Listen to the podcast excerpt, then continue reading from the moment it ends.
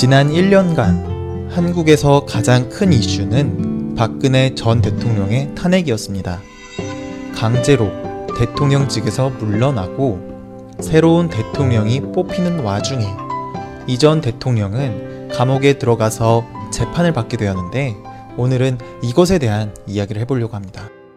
먼저 어떤 내용인지 듣고 와볼게요. 박근혜 전 대통령의 재판 과정을 생중계로 TV에서 볼 수 있게 됐다. 이전에는 재판장의 허락과 피고인의 동의가 있어야만 재판의 촬영이 가능했었다. 하지만 8월부터 법이 고쳐져 생중계 허용 여부는 재판장이 결정할 수 있게 됐다.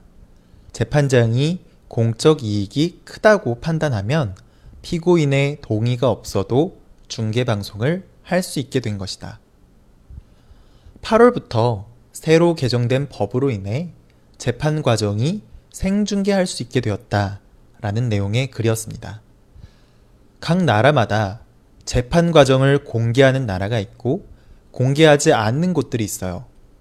그런데 대부분 재판의 공정성을 알려주기 위해서 그리고 국민들이 법을 잘 지키고 따르게 하기 위해서 재판 과정을 일반인들에게 공개하고 그것을 넘어 TV나 인터넷에서 볼 수 있게 하였어요. 한국에서도 재판의 과정을 일반인들에게 공개하고 있어요. 그래서 방청객이라고 하는데요. 재판이 진행되는 법원에서 손님으로 들어가서 그 진행되는 과정을 살펴볼 수 있는 거예요. 하지만 인원 제한이 있어서 많은 사람이 들어가서 방청하지 못해요. 그래서 이렇게 많은 사람들의 관심을 갖는 그런 재판은 재판을 진행하는 재판장의 허락과 피고인의 동의에 따라 재판 과정을 중계할 수 있도록 하고 있어요. 자, 잠깐 표현 하나만 정리하고 갈게요. 허락, 그리고 동의. 둘 다 같은 의미예요. 하지만 조금 차이가 있는데요. 허락이 동의보다 좀 더 권위적인 그런 표현이에요. 좀 더 정중하고 높은 표현이라고 생각하면 될 것 같아요. 재판장은 재판을 이끄는 사람으로서 법원에서 그 재판에 가장 권위가 있고 가장 높은 사람이에요. 그렇기 때문에 재판장에게는 동의라는 표현보다는 허락이라는 표현이 더 적절해요. 반면 피고인은 재판하는 곳에서 권위가 높은 사람은 아니죠. 분명 존중받아야 되는 사람이고 무죄 추정의 원칙에 따라서 강제적으로 그 사람의 권리나 그런 인격을 강제적으로 전혀 없게 하거나 그럴 수는 없죠. 유죄라고 인정되기 전까지는 무죄일 수도 있기 때문에 범죄자가 아닌 피고인으로서 존중을 받아요. 그래서 피고인에게는 허락이라는 용어보다는 동의라는 용어가 좀 더 적절한 거예요. 동의와 허락의 차이 좀 이제 구분이 되나요? 자, 여하튼 계속 이야기해보자면 재판장이 허락한다고 해도 피고인이 동의하지 않으면 재판 과정을 중계할 수가 없었어요. 왜냐하면 피고인 입장에서는 중계방송을 하면 그것이 부담스럽고 자신의 재판에 안 좋은 영향을 끼칠 수 있다고 그렇게 생각하기 때문에 거부하는 거예요. 하지만 정확하게 따져보면 피고인이 아무리 이걸 거부한다고 해도 사회적으로 봤을 때 공공의 이익을 위해서 재판 과정을 사람들한테 이 재판 과정을 보게 하면 굉장히 이익이 된다라고 판단이 되면 피고인의 동의를 받지 않아도 재판장이 얼마든지 촬영을 허가할 수 있게 그렇게 법으로 정해져 있어요. 그래서 사실 사회적으로 이슈가 큰 그런 재판의 경우에는 재판의 촬영을 다 허가하긴 했었어요. 하지만 재판이 본격적으로 시작하기 직전까지만 촬영을 허가한 거고 재판이 시작되면 그 다음부터는 중계하지 못하게 했어요. 이렇게 한 이유는 법으로 구체적으로 이게 정해져 있지 않았기 때문에 이렇게 할 수 있었던 거예요. 그리고 재판장이 이렇게 한 이유는 재판장 입장에서도 사회적으로 관심이 많은 그런 재판의 경우에는 굉장히 큰 부담이 되기 때문에 최소한으로만 공개하고 나머지는 비공개로 진행하게 한 거죠. 하지만 이번에 박근혜 전 대통령의 그러한 사건으로 인해 사람들이 이렇게 진행하는 것은 문제가 있다, 보통의 일반 사람들도 충분히 알 권리가 있다, 공공의 이익을 위해 중개하도록 법으로도 정해져 있는데 왜 이렇게 진행하냐 라면서 사람들의 불만이 생겼어요. 그래서 그런 불만이 계속 생기자 이번에 법을 개정하게 된 거예요. 사실 이것에 대한 문제는 예전부터 사람들이 제기는 했었지만 이게 문제가 있다 라고는 이야기를 했었는데, 이번에 이렇게 크게 사람들의 여론이 생기고 이게 바뀌게 된 그런 이유가 최순실이라는 사람의 재판을 진행하는 그런 태도 때문에 이런 더 큰 여론이 생기게 된 거라고 생각해요. 사실 이 최순실이라는 사람이 재판을 받을 때 이렇게 이제 재판을 받기 직전까지 똑같이 이제 중계방송으로 방송이 되었었는데요.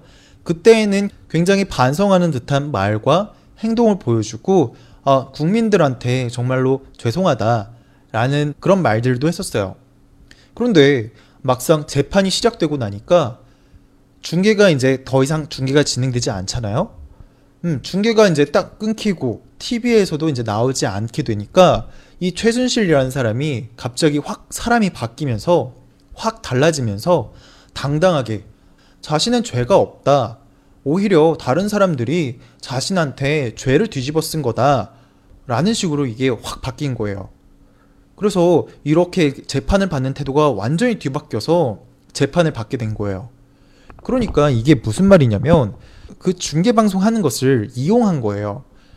자기는 굉장히 반성하고 있고 뉘우치고 있고 라는 듯한 그런 느낌을 전 국민의 사람들한테 그렇게 보여주기 위해서 그렇게 행동을 했던 거고, 실제로 재판을 할 때에는 전혀 다르게 했다라는 거죠. 한마디로 연극을 한 거예요. 그래서 이 같은 모습을 보이자 재판에 참석했었던 방청했었던 방청객들이 그 모습을 보고 굉장히 놀라게 됐어요. 그래서 이것에 대해서 다른 사람들한테 그 재판이 끝나고 난 다음에 다른 사람들한테 알려주고, 사람들이 이제 이러한 것을 이제 알게 되니까 이제 이렇게 하지 말고 재판의 전 과정을 중계해라 라고 요구하게 된 거예요. 그래서 지금까지 계속 그런 논란이 생기다가 이번에 이런 문제들이 계속 생기니까, 이런 말들이 계속 생기니까 법을 아예 고치게 된 거고, 이번 8월부터 재판 과정을 재판장이 그것을 동의하게 되면 중계할 수 있게끔 그렇게 이제 법을 바꾸게 됐다라는 거예요. 네, 오늘은 좀 재판 용어, 법정 용어, 법 용어 이런 거가 좀 나와가지고 조금 어려웠을지도 모르겠어요. 그래도 좀 중요한 단어들이었으니까요. 다시 반복하면서 듣기 연습하고 올게요. 박근혜 전 대통령의 재판 과정을 생중계로 TV에서 볼 수 있게 됐다. 이전에는 재판장의 허락과 피고인의 동의가 있어야만 재판의 촬영이 가능했었다. 하지만 8월부터 법이 고쳐져 생중계 허용 여부는 재판장이 결정할 수 있게 됐다. 재판장이 공적 이익이 크다고 판단하면 피고인의 동의가 없어도 중계방송을 할 수 있게 된 것이다. 박근혜 전 대통령의 재판 과정을 생중계로 TV에서 볼 수 있게 됐다. 이전에는 재판장의 허락과 피고인의 동의가 있어야만 재판의 촬영이 가능했었다. 하지만 8월부터 법이 고쳐져 생중계 허용 여부는 재판장이 결정할 수 있게 됐다. 재판장이 공적 이익이 크다고 판단하면 피고인의 동의가 없어도 중계방송을 할 수 있게 된 것이다. 네, 물론 재판장이 생각했을 때 공개하지 않는 것이 좋을 것 같다, 중계하지 않는 것이 공공의 이익으로 더 나을 것 같다 라고 판단이 되면 중계방송을 하지 않을 수도 있어요. 하지만 사회적으로 이슈가 큰 그런 재판의 경우에는 비난을 많이 받겠죠. 왜냐하면 비공개로 재판을 진행한다는 것은 일반적인 사람들이 봤을 때 이거는 이해를 못하겠다라는 거죠. 오히려 이렇게 하는 것은 재판을 제대로 하지 않고 엉망으로 하려고 하는 거 아니냐, 못 믿겠다, 일반 국민들도 충분히 알 권리가 있다. 그런데 그것을 막는 것은 좀 뭔가 의심되는 그런 부분들이 있다, 그렇게밖에 생각 못하겠다 라는 식으로 여론이 생길 수도 있기 때문에 재판장 입장에서는 보다 객관적으로 판단해서 생중계를 할지 하지 않을지 그것에 대해서 결정하게 되겠죠. 아마 그런 측면에서 봤을 때 박근혜 전 대통령의 재판의 경우에는 아마도 중계가 될 것으로 보여진다라는 그런 내용의 글이었습니다. 네, 오늘은 여기까지 하도록 할게요. 오늘도 고생 많았고요. 저는 또 내일 뵙도록 하겠습니다.